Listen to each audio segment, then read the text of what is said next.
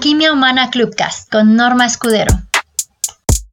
La inteligencia emocional de una organización se refleja en su clima laboral y esto depende en gran medida de la agilidad emocional de las personas con equipos a su cargo.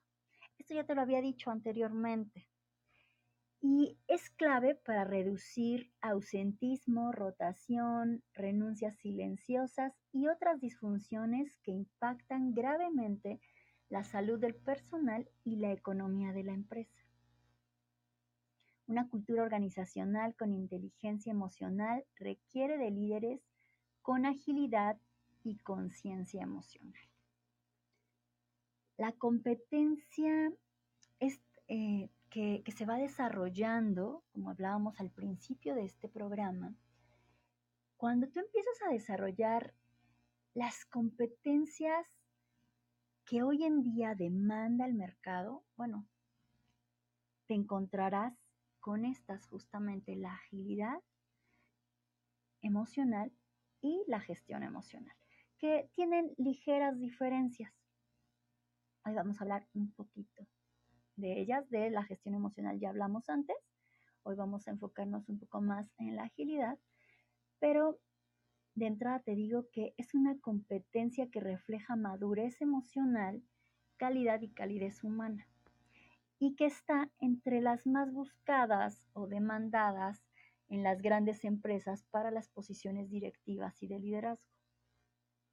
Porque obviamente tiene múltiples repercusiones en todo lo que se va desarrollando en cuanto al clima laboral y todo lo que este impacta en las finanzas de una organización.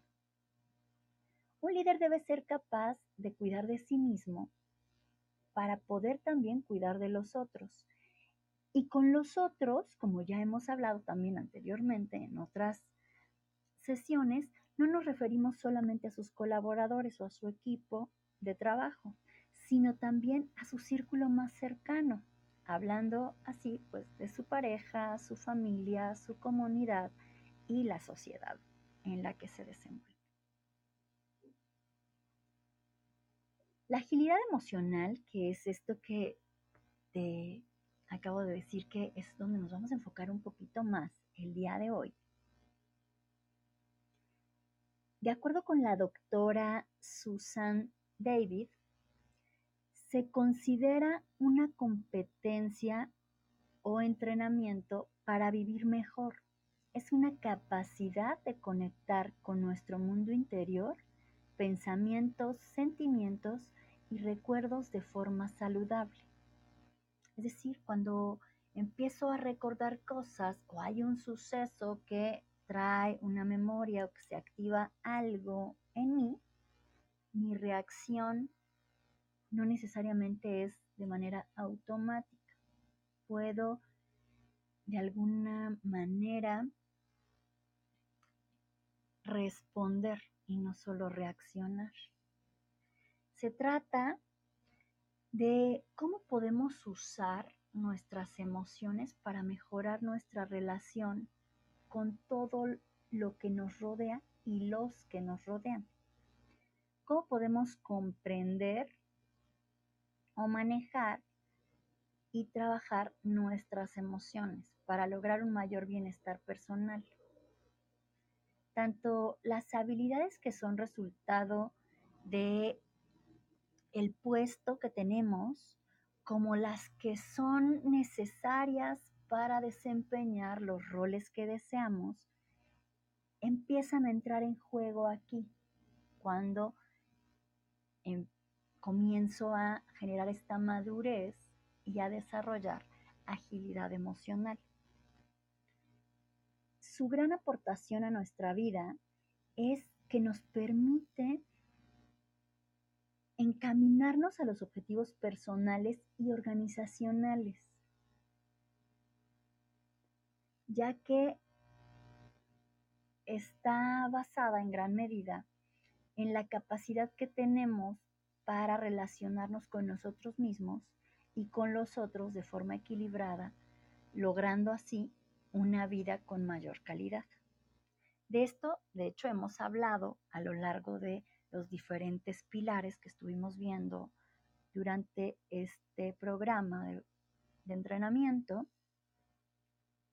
Y bueno, fuimos hablando un poco más a profundidad de ello, pero es importante que siempre recuerdes que cuando de gestión emocional se trata y cuando de desarrollar agilidad emocional estamos hablando, siempre vamos a buscar esta capacidad para relacionarme conmigo y para relacionarme con los otros de una manera que me permita tener balance. Como alguna vez te comenté, serenidad por dentro, amabilidad por fuera o calma por dentro, respeto por fuera. ¿Sí? Y bueno, la doctora Susan David fue la primera en hablar de agilidad emocional. Ella es una psicóloga famosa por diferentes motivos. Tiene un papel importante como pensadora en el terreno de liderazgo. Ganó también un premio de psicología de la Escuela Médica de Harvard con su libro Agilidad Emocional en el 2018 y también obtuvo el primer lugar en ventas de Wall Street Journal. Entonces, bueno, sabe de lo que está hablando al hacer este planteamiento de la agilidad emocional. Por otro lado, Liz Escalante, que es Top Voice de LinkedIn en 2019, ejecutiva influyente en México, y consultora experta en transformación de competencias y conductas humanas, desarrollo organizacional y cambio de cultura laboral, nos comenta en una nota que publicó en El Economista lo siguiente. Estoy convencida de que un candidato sujeto a promover no debería ser considerado si no tiene demostradas en las conductas observables de manera cotidiana esta capacidad de mantener una relación de gentileza y de ser compasivo con su propia persona.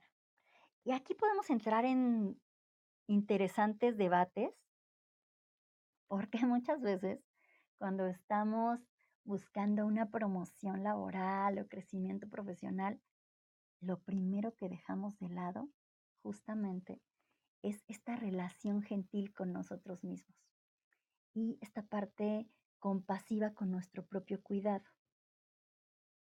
Muchas veces nos vamos descuidando, empezamos a comer mal, a comer a deshoras, a descansar menos y básicamente a maltratarnos primero nosotros mismos y con el deterioro que esto genera, bueno, empezamos a tener efecto y un impacto muchas veces nocivo sobre el entorno en el que nos desarrollamos.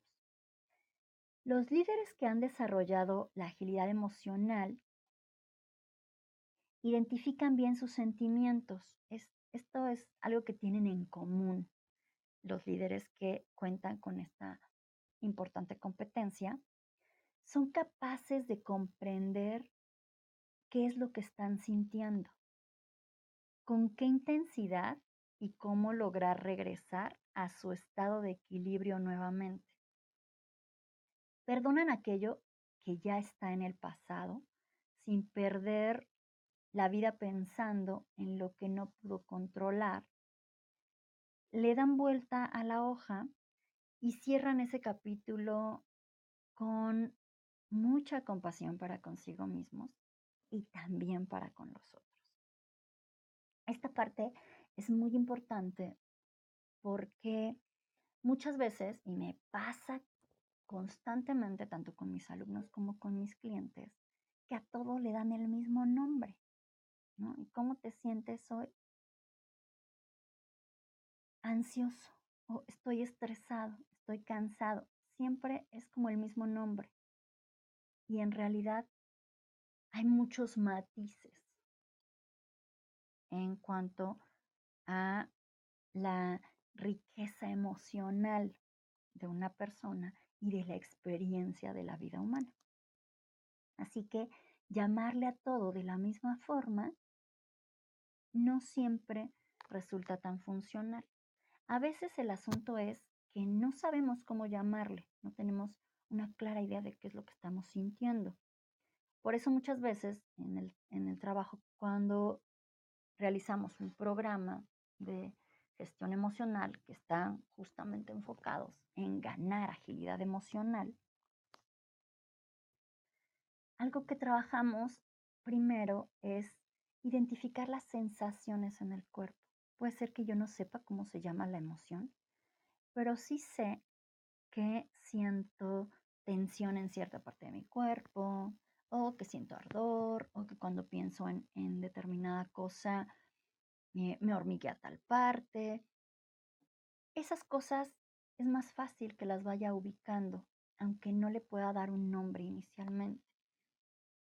Porque cuando mi mente está ofuscada, es difícil que pueda pensar con claridad. No voy a estarme poniendo a ver cómo se llama y si el nombre es correcto o no.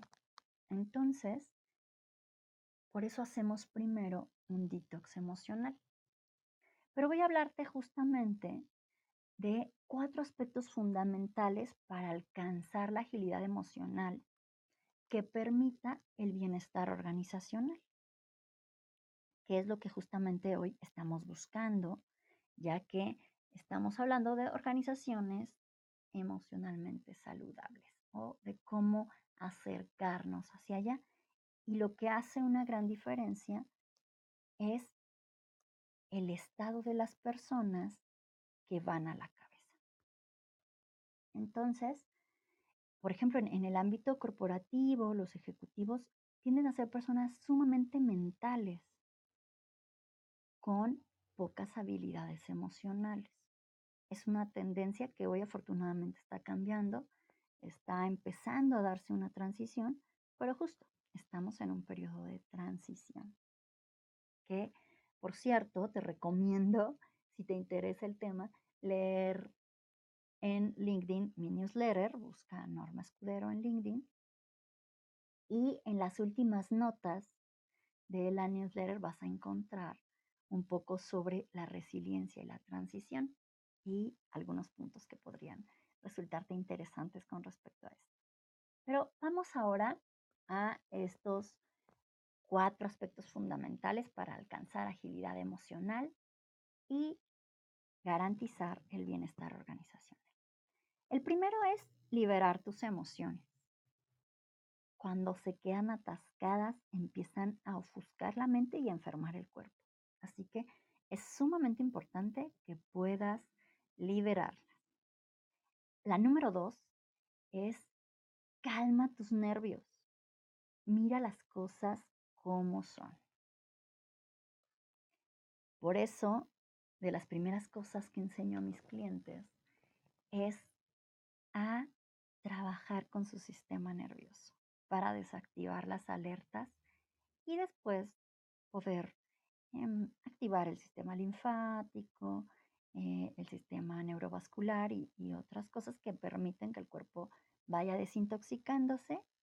Y entonces eh, el cortisol y otras hormonas que nos mantienen tensos, que nos mantienen estresados, que nos llevan a la ansiedad, al pánico y a otra serie de cosas, pueda disminuir y entonces yo tenga mayor claridad mental para eh, mantener el balance que me permita tomar decisiones adecuadas, relacionarme de manera favorable y bueno, todo esto que se requiere para tener un gran clima laboral. La número tres es acepta y maneja lo que sientes. Mientras más tiempo lo niegas, mientras más tiempo te resistes y te niegas a sentir, más tortuoso se vuelve. Así que acepta lo que sientes y aprende a manejarlo. Siempre va a ser más fácil teniendo acompañamiento. y no necesariamente terapéutico. Para los que eh, se rehusan a ir a terapia, también está la psicoeducación y están las sesiones de tutoría y entrenamiento, como es el caso de los programas que yo desarrollo. El número cuatro es permite la expresión emocional. Tanto para ti como para las personas que te rodean es importante poder hablar de las emociones, poder expresarlas, poder sentirlas, vivirlas, experimentarlas, verbalizarlas siempre que sea necesario. Así que estos son los cuatro puntos que te van a permitir tener esta agilidad emocional y contribuir a tu bienestar organizacional. Buen día, bienvenida mi querida Cel. ¿Cómo estás? ¿Cómo te va? Hola, ¿qué tal, Norma? Pues aquí súper sorprendida porque dije, eso, eso era lo que hacíamos sábado y domingo, pero como estaba en mi stand-up diario, dije, ahorita que, que termine me meto, pero aquí andamos. Buenos días, en vísperas de Navidad. Sí, sí, perdón, pero eh, en, la, sala anterior avisé que como ya salía de vacaciones en, la escuela, podíamos regresar al viernes, al, horario habitual. No, está muy bien. Em, pues seguimos hablando de, de esto que les comentaba que el estrés, aunque es tensión emocional, eh, no es el nombre para todas las emociones. ¿sí? Aunque el estrés es tensión emocional, llamar así a todas las emociones limita nuestra capacidad para desarrollar mayor agilidad emocional o competencia en la gestión emocional. Entonces, es importante, sí, bajar el estrés, bajar este nivel de tensión para entonces poder empezar a identificar lo que realmente estoy sintiendo cuando tengo una determinada sensación en mi cuerpo. O cuando empiezo a tener ciertas ideaciones o ciertos diálogos internos. Y, esto pasa mucho. Ah, de hecho, ah, ahora actualmente trabajo con una ejecutiva, una mujer impresionante que yo admiro muchísimo. Ha ganado premios ah, en el mundo corporativo por ser eh, la directora regional más joven en el área en la que se desarrolla y bueno, una, una serie de cosas que profesionalmente ha alcanzado importantes pero como ella me decía, ¿no? O sea, sus emociones están em, llevándola a, un caos constantemente porque simplemente no, no logra pensar, se ofusca y escucha todo el tiempo cosas sumamente negativas dentro de ella, ¿no? Este diálogo interno que nosotros tenemos todo el tiempo se puede tornar muy negativo cuando empezamos además a atravesar por periodos de cambio, ¿no? Cuando cambias de posición en el trabajo o cuando tienes múltiples roles en tu vida profesional y empieza a haber cambios de manera simultánea en varios de ellos o en todos ellos, bueno, esto desestabiliza muchísimo cuando no tenemos agilidad emocional, que es básicamente poder responder también con cierta rapidez a lo que estoy sintiendo para atenderlo y poder recuperar la calma o el balance. ¿Cómo ves esto, Cel?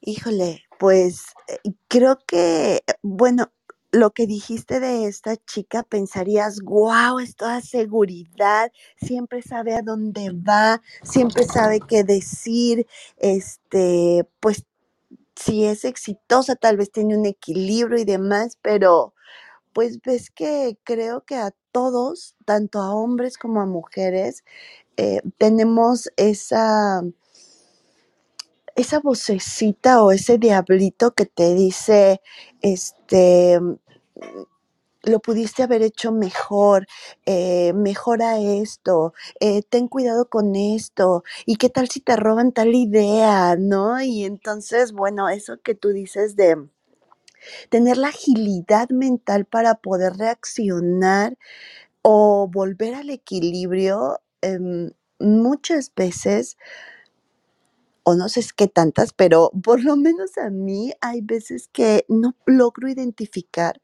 qué es lo que siento. Entonces tengo que platicarlo a alguien para que con la retro que me dé, yo pueda por lo menos alguna pista y hasta que entiendo mi emoción es que puedo liberarlo.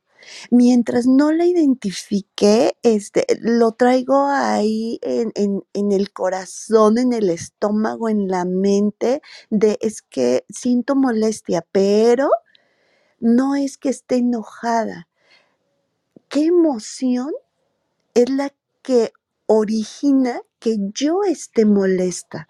Porque no es quitar la molestia, sino que la originó. Ese es el verdadero, eh, yo digo, sentido de identificar esa emoción para volver al equilibrio. Una vez que yo lo identifico o que otra persona me dice, eh, ah, creo que tú tienes esto y me hace sentido, lo libero totalmente y digo, cierto. Y entonces como que en cuestión de segundos digo, no sé, por ejemplo, decepción, ¿no? Me dijeron alguna vez y duré como semanas, es que estás decepcionada. Y yo, tienes razón. Y en mi cabeza en segundos y en mi corazón pasó, sí, estás decepcionada porque eh, tenías una expectativa, esa expectativa no se cumplió, pero ¿por qué crees que los demás van a cumplir tu expectativa? Tienes que respetar el proceso de los demás, la forma de ser de los demás. Todo eso pasó en mi cabeza y en mi corazón en segundos y me liberé. Dije, es correcto, ya, se acabó. Pero ahorita que decías, dije, wow, qué difícil a veces para mí es identificar esa emoción, ¿no? Te cedo el micrófono, este, Norma. Así es, y fíjate que mientras más mentales somos, más trabajo nos cuesta a veces darle nombre a lo que sentimos, porque en realidad nos la pasamos intentando no sentir. Entonces, eh, te vas tanto a la cabeza justo para no sentir, te vuelves sumamente mental y teórico para evitar el sentimiento, para evitar el dolor que te produce algo en particular. Entonces, pues claro, cuesta darle un nombre o cuesta ubicarlo, porque en realidad eso es lo que no quiero hacer, ¿no? Por eso les decía hace un rato, lo- los cuatro em, aspectos fundamentales, uno de ellos es aceptar y manejar lo que siento, para después poder permitir la expresión de esa emoción. ¿no? Pero incluso para poder aceptar y manejar lo que siento, antes requiero calmar mis nervios y mirar las cosas tal y como son. Y antes de eso, requiero darme permiso de sentir para poder liberar mi emoción. Sin esto, es muy difícil que pueda llegar a decir, ah, sí, es- estoy sintiendo esto o estaba sintiendo esto. Pues no, porque en realidad toda mi energía está volcada en evitar sentirlo.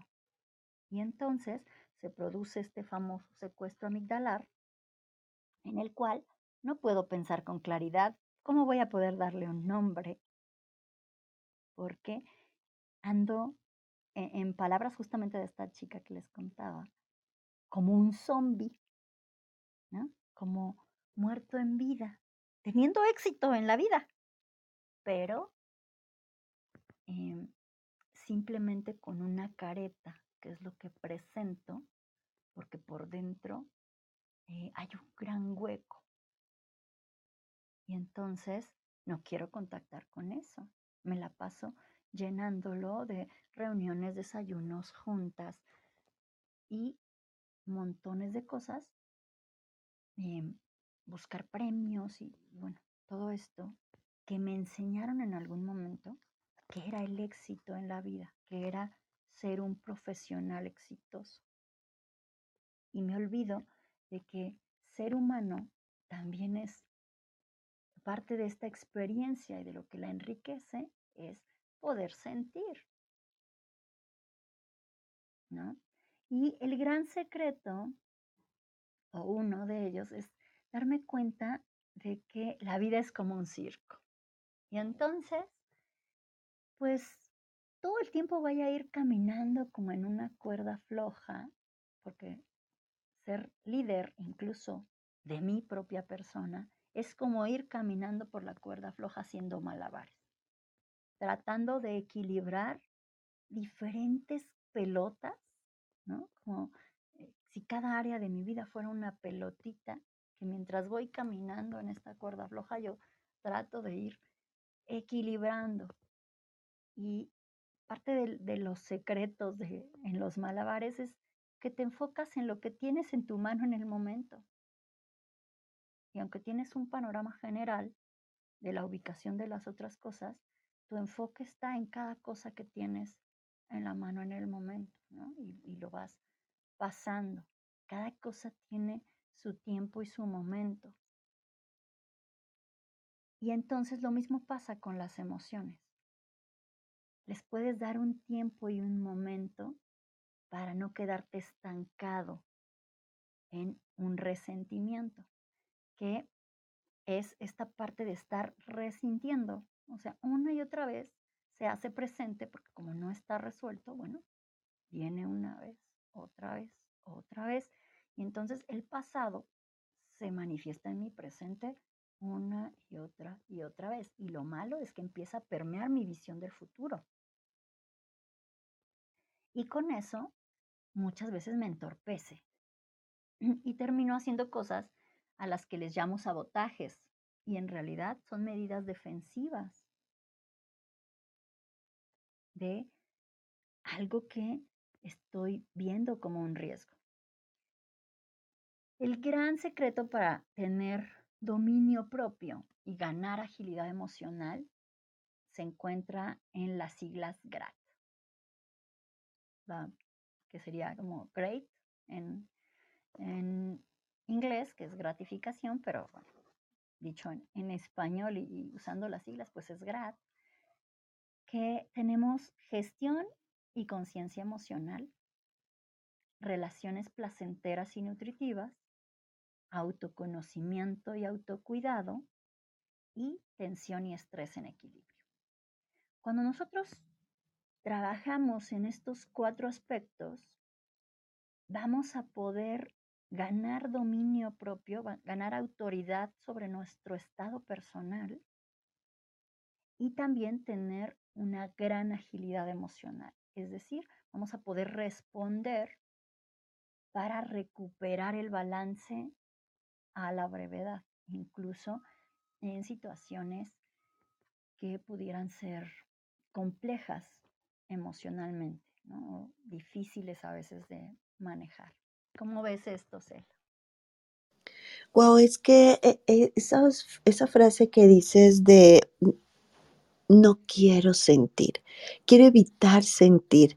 Y todo lo que estabas comentando me retomó a voy a, si me permites, voy a leer un pequeño párrafo del libro del Camino hacia la felicidad de la maestra Kuan Yin y me encanta porque define muy bien las emociones, o por lo menos a mí esta, este texto me hace total sentido y me abre a, sí, es verdad, dice, la psique del hombre está gobernada por las emociones, pues son ellas las que generan los pensamientos malsanos que posteriormente se transforman en enfermedad.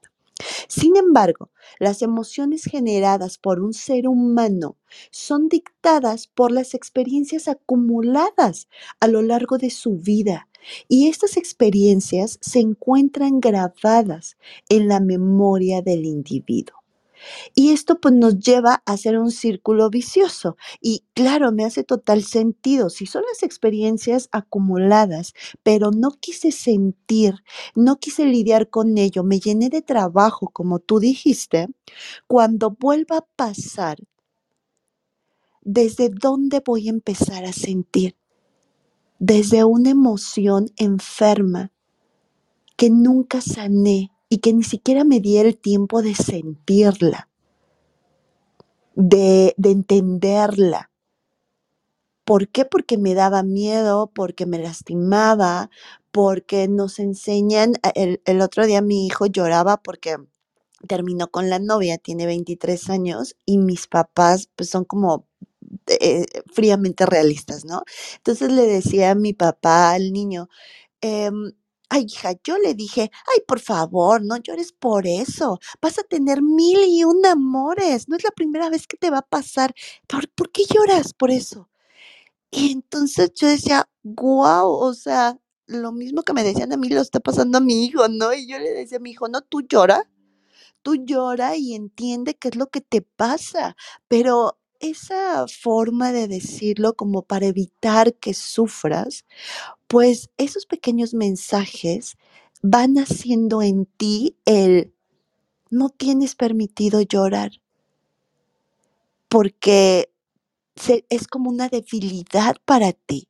Entonces, esta mujer, eh, asociándolo al ejemplo que tú decías, pues todo el mundo me ve como una mujer fuerte, como una mujer exitosa. Entonces, no puedo permitir que me vean sufrir, preocupada, llorar, desequilibrada y demás. Entonces, me lleno de trabajo para no pensar en lo que me está generando esos pensamientos malsanos y ocupo mi mente en otra cosa.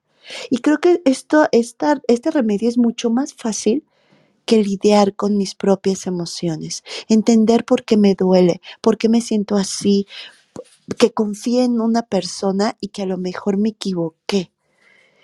Y el me equivoqué es, pero si yo soy doña perfecta, porque también a eso nos enseñan. Y entonces, bueno, por eso este texto me hace tanto sentido. Cuando tengas una emoción, una experiencia así que te duela, permítete vivir, permítete sentir esa emoción para que cuando vuelvas a pasar por algo similar, tu base no sea una emoción herida, enferma, y puedas volver rápido a ese centro que estábamos hablando. ¿Qué te parece este el texto, eh, Norma? Pues lleno de verdad, ¿no? Porque además esto que yo me encuentro constantemente, ¿no? De no quiero sentir, no quiero eh, llorar porque pienso que me hace mal, y no nos damos cuenta de la importancia de nuestro contenido emocional, porque es la memoria emocional la que maneja el inconsciente humano. Y es el inconsciente el que maneja nuestra mente y nuestro proceder, nuestro actuar cotidiano. Entonces, al final es nuestra memoria emocional la que termina llevando nuestra vida. ¿no? Por eso eh, esta teoría de la que les he platicado también antes del programa de vida, el doctor Herminio Castella, pues pone tanto énfasis en la memoria emocional para desentrañar el, el enfermar humano, la forma en la que enfermamos, pero no solo físicamente, emocional y mentalmente, sino también social y laboralmente porque empezamos a llenar todas las áreas de nuestra vida de distorsiones que finalmente es eso lo que a lo que conocemos como enfermedad, ¿no? Esta serie de distorsiones que vamos creando y fíjate que en, en, esta nota que les comentaba de, de Liz Escalante, publicada en El Economista, ella comenta que ignorar las emociones en las empresas genera colaboradores que lastiman la cultura y contagian a otros. Entonces, a mí cuando leí eso me hizo total sentido porque realmente cuando tú ignoras el sentir y, te centras completamente en el pensar, pues el asunto es que está siendo tu pensar manipulado por tu sentir que estás ocultando. Y entonces terminas haciendo distorsiones que van a llegar a permear la cultura organizacional. Y entonces, en lugar de tener em, organizaciones emocionalmente sanas, pues por eso tenemos organizaciones enfermas, con climas laborales complicados, llenas de gente con burnout, con presión arterial alta, con hipertensión o con em, cardiopatías y con montones de cosas, colitis, gastritis y todas las citis habidas y por haber, ¿no? Gente que, que perdió ya la vesícula y, bueno, montones de cosas que suceden en las organizaciones a causa de todo lo que genera este clima tóxico también. ¿Cómo ves?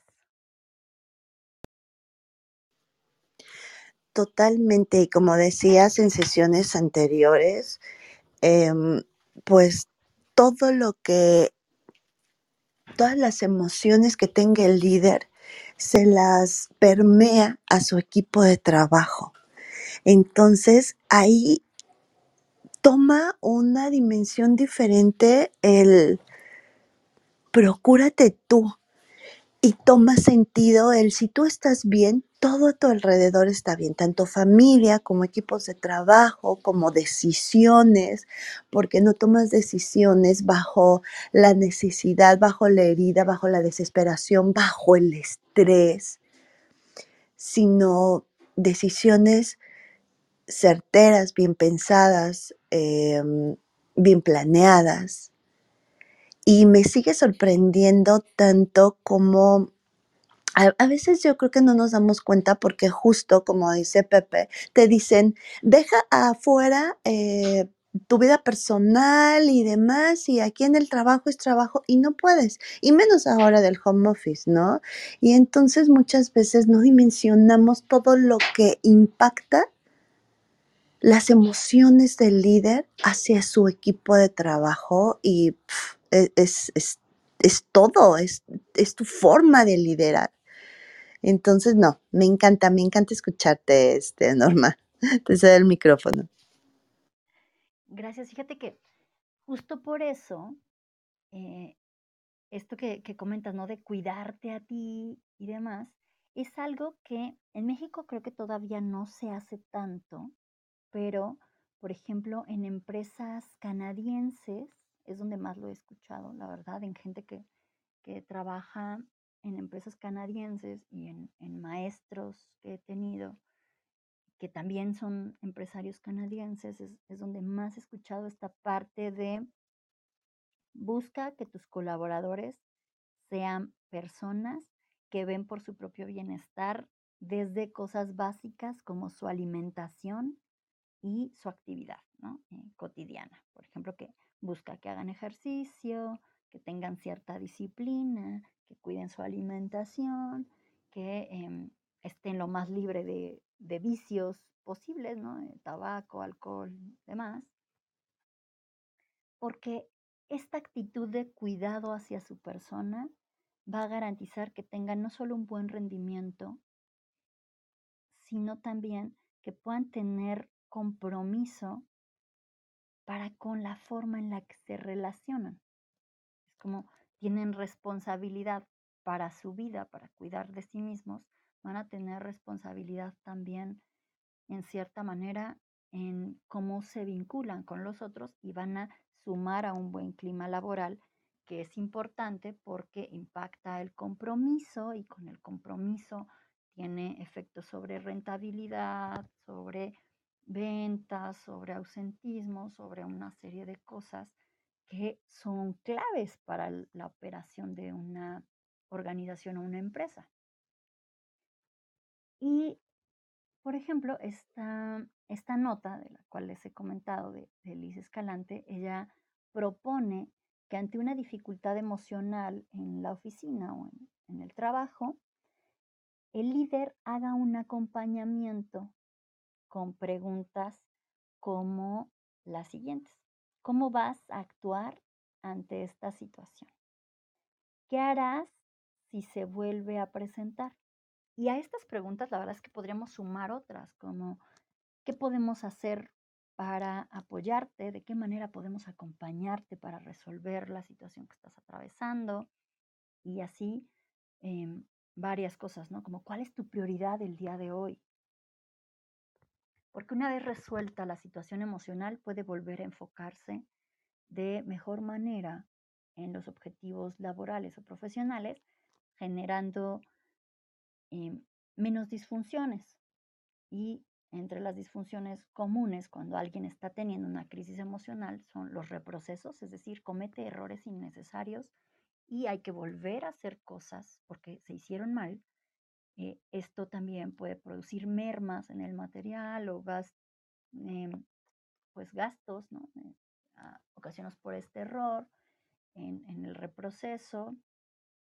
Pero también a la persona le toma más tiempo sacar actividades que podrían salir más rápido porque pierde agilidad mental y también operativa. Entonces, bueno, hay una serie de cosas que vale más dedicarle unos minutos, unas horas o incluso una jornada a que se resuelva esto para poder avanzar y tener mayor eficiencia en la operación y en el alcance de los objetivos.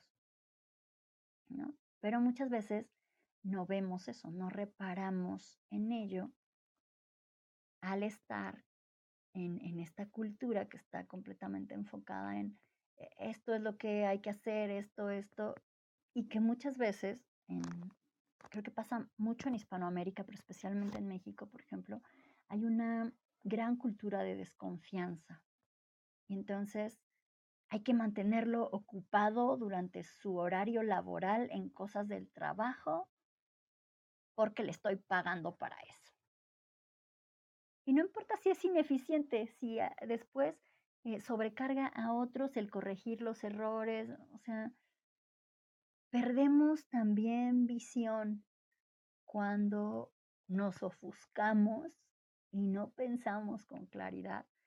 Se pierde una visión estratégica y también se afecta a la administración. Porque empezamos a caer en imprecisiones que generan mucho más desbalance, porque esta crisis que tenía esta persona y que pudo resolverse dándole a lo mejor hasta el espacio, a lo mejor en, en qué podemos hacer para apoyarte en esta situación, era necesito tomarme el día para resolver lo que, lo que estoy pasando.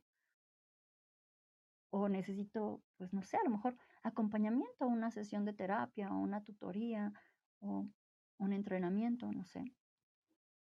Y entonces, al esta persona resolver, ya no permea al, al, colectivo, no, no merma el ambiente. Pero al estar esta persona ahí, como sin poder resolver su situación, se puede seguir agravando y además permear el ambiente, contagiando a otros que van a distorsionar todo el estado general, pues al, al estar ya en conjunto, ¿no? Y a veces justo tiene que ver con que no tenemos claridad de las prioridades que hay que resolver primero para poder ser eficiente operativamente después y alcanzar los objetivos. Hoy en día, afortunadamente, estamos en una transición en la que cada vez más empresas y más líderes toman conciencia de la importancia de esto. Incluso La OIT y la OMS han recomendado que las personas en cargos de liderazgo tengan capacitación, tengan entrenamiento en gestión emocional, pero también en acompañar a su equipo para desarrollar mayor agilidad emocional. Porque finalmente esto, aunque pareciera a simple vista no tener relación con la economía y con el bienestar social, lo tiene completamente. ¿Cómo ves él?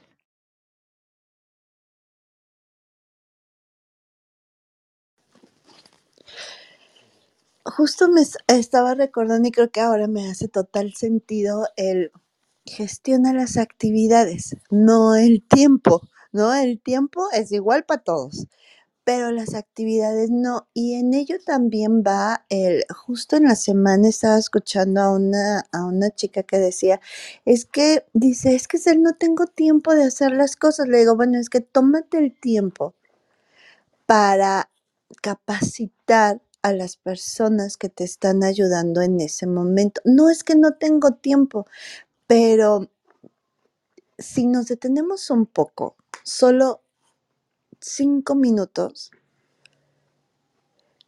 tu costo de oportunidad al decidir no tener tiempo te sale mucho más caro, como tú lo decías, a que si te tomas 15 minutos para enseñarle a la persona.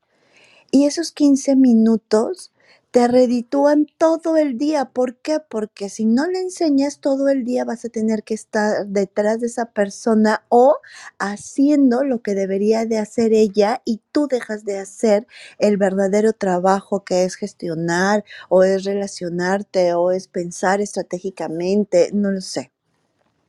Entonces, justo lo, todo lo que estabas diciendo, dije, claro, eso es gestionar actividades y no tiempo, ¿no? Entonces, wow, qué, qué, qué importante es tomarte tu tiempo para respirar, para relajarte, para sanarte, aunque sea cinco minutos.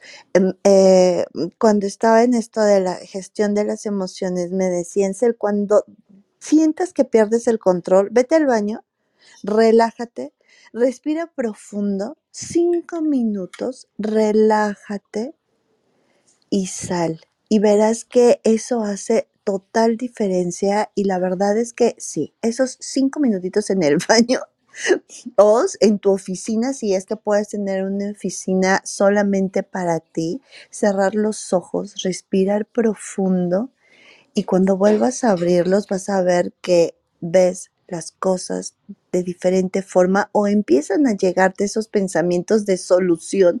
¿Por qué? Porque lo ves con más claridad. Y esos cinco minutos de verdad no van a hacer que empeore el problema, no van a hacer que se resuelva más rápido, como dice un meme, ¿no? Este, está esperando el niño en el auto, en la parada del autobús y la mamá, este, pues apúrate, vente rápido. Y el niño se empieza a mover, ¿no? Estoy esperando más rápido, mamá, ¿no? es así.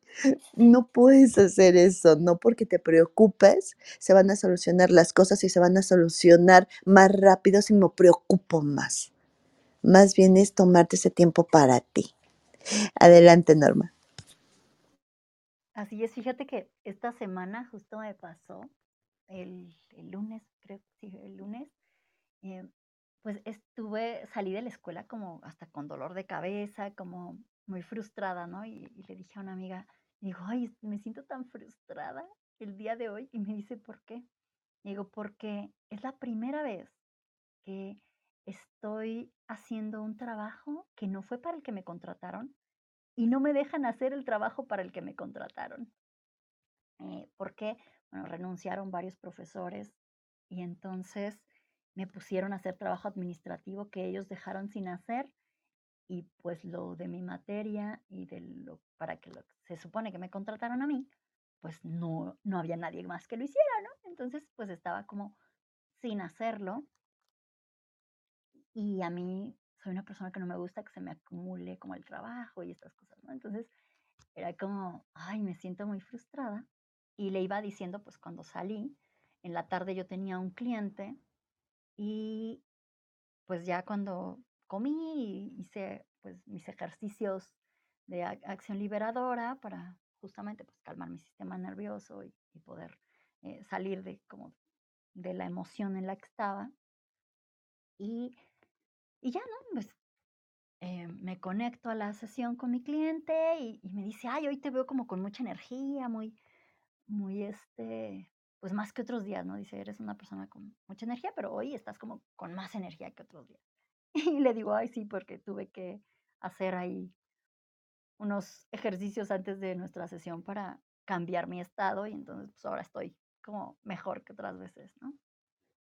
Pero pues pasa que no nos damos el tiempo justamente para hacer las cosas, a veces ni siquiera para organizar las cosas. Yo recuerdo les decía, si yo fuera como eh, la directora o la dueña de, de, la escuela, yo le hubiera dicho al maestro que renunció, ok, sí, pero para darte tu finiquito, para aceptar tu renuncia, tienes que entregarme todo tu trabajo administrativo hecho, ¿no?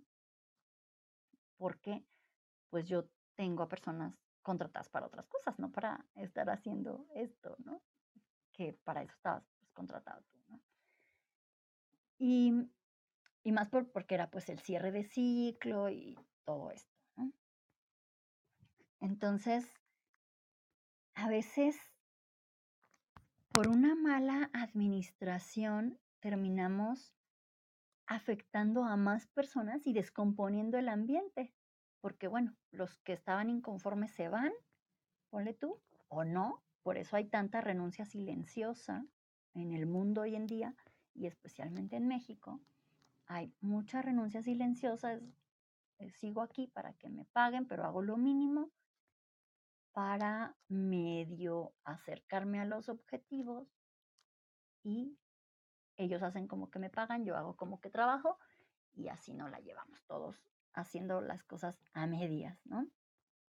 Pero tiene que ver con esta parte de insatisfacción y descomposición emocional que vamos generando y va permeando todos los aspectos de una sociedad no solamente en el campo organizacional o empresarial, sino la sociedad entera, los hogares y todo se va llenando de este caos, ¿no? Por eso al principio de esta sesión decía que el líder debe ser capaz de cuidar de sí mismo para poder cuidar de otros. Y esos otros son su pareja, su familia, su comunidad, su equipo de trabajo, pero también la sociedad en la que se desenvuelve. Entonces, para poder tener organizaciones emocionalmente saludables, primero necesitamos líderes que sean entrenados para tener esta agilidad emocional que les permita balancear su estado en el menor tiempo posible sin negar sus emociones ni pedir a otros que nieguen las suyas. ¿Cómo ves, El? ¿Qué te llevas para ir cerrando nuestra sesión del día de hoy? Aprovecho para dar las gracias a Laura, René por acompañarnos. Ya saben, si pueden, si quieren hacer preguntas o comentarios, también son bienvenidos. No, pues es que es, es justo de ese ejemplo podemos hacer un análisis de toda eh, esta sala porque, ok, como tú dices, renunciaron los maestros, ¿a poco no sabían que era cierre y que había una carga administrativa importante? Entonces, a mí me da la idea de que esos profesores empezaron desde antes a tener esa renuncia silenciosa. Y entonces la directora, en vez de tener una o tomar una decisión certera bajo las buenas prácticas o de proceso, le ganó la emoción y, ah, sí, y se van cuando, cuando más los necesito, cuando más hay trabajo, pues, ok, váyanse, no necesito de ustedes, órale, bye, ¿no? Y lo tomó desde la emoción y no desde un, una toma de decisión bajo proceso, porque eso debe ser bajo proceso lo sigo diciendo y lo diré siempre, pero siempre pasa así. Cuando te renuncian es, pues sí, vete, ya no necesito de ti y adiós y es tomar decisiones bajo las emociones que después nos cuestan mucho trabajo y se hace un loop vicioso frustras a otras personas porque justo como tú dices, las pones a hacer cosas que no, de las que pues, no fueron contratadas para ello, ¿no? Y desgastas a las otras personas. No, pues me llevo el tómate cinco minutos para sanarte antes de tomar una decisión. Eso me llevo, Norma. Muchas gracias, El. Sí, fíjate que esta parte de, de los procesos es importante, pero también incluso cuando nosotros como profesionales dejamos un empleo, decidimos dejar algo, es importante no hacerlo a medias, porque esto no habla de la institución a la que estás dejando, habla de ti y forma parte de tu huella profesional, es decir, de ese rastro que vas dejando a tu paso con el ejercicio de tu carrera o tu profesión. Entonces, es importante que prestes atención incluso a estos detalles de cómo te conduces incluso cuando estás dejando un empleo o en esos días malos en los que estás haciendo algo que no te gusta o que más allá de que no te guste es como de pues es que no, no me dejan hacer lo que yo tengo que hacer porque estoy haciendo otra cosa pero justo en esos días en los que es difícil conducirse con amabilidad y cordialidad, es cuando se vuelve más importante poner en práctica tu ética profesional.